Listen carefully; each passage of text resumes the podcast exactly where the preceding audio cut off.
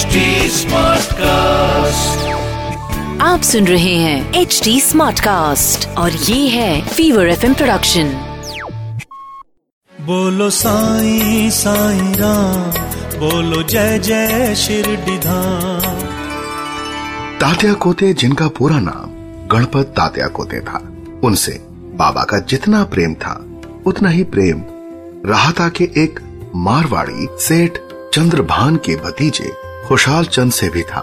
चंद्रभान पर भी बाबा का प्रेम कम नहीं था। उनके प्रति प्रेम के कारण ही बाबा, उनके भतीजे खुशहाल चंद के कल्याण के बारे में दिन रात चिंतित रहा करते इसीलिए श्री साईं बाबा अपने भक्तों के साथ कभी बैलगाड़ी में तो कभी तांगे में अक्सर राहता जाते रहते जैसे ही बाबा गाँव की सीमा पर पहुँचते, ग्रामवासी उनका अभूतपूर्व स्वागत करते और प्रणाम पूर्वक बड़ी धूमधाम से उन्हें गाँव के भीतर ले जाते खुशहाल चंद बाबा को घर ले जाते आसन पर बैठाकर उत्तम भोजन कराते फिर काफ़ी समय तक उनमें वार्तालाप होता रहता। वार्तालाप के दौरान सबको आनंद आता।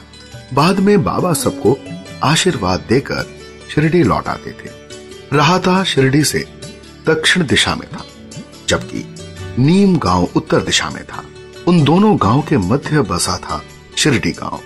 लेकिन श्री साईं बाबा अपने पूरे जीवन में राहता व नीम गाँव से आगे कभी नहीं गए।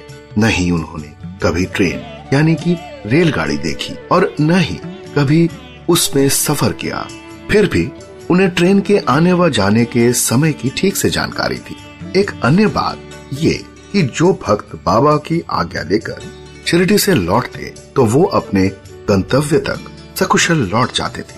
लेकिन जो बाबा की आज्ञा की अवहेलना करते उनके साथ कोई न कोई दुर्घटना घट जाती।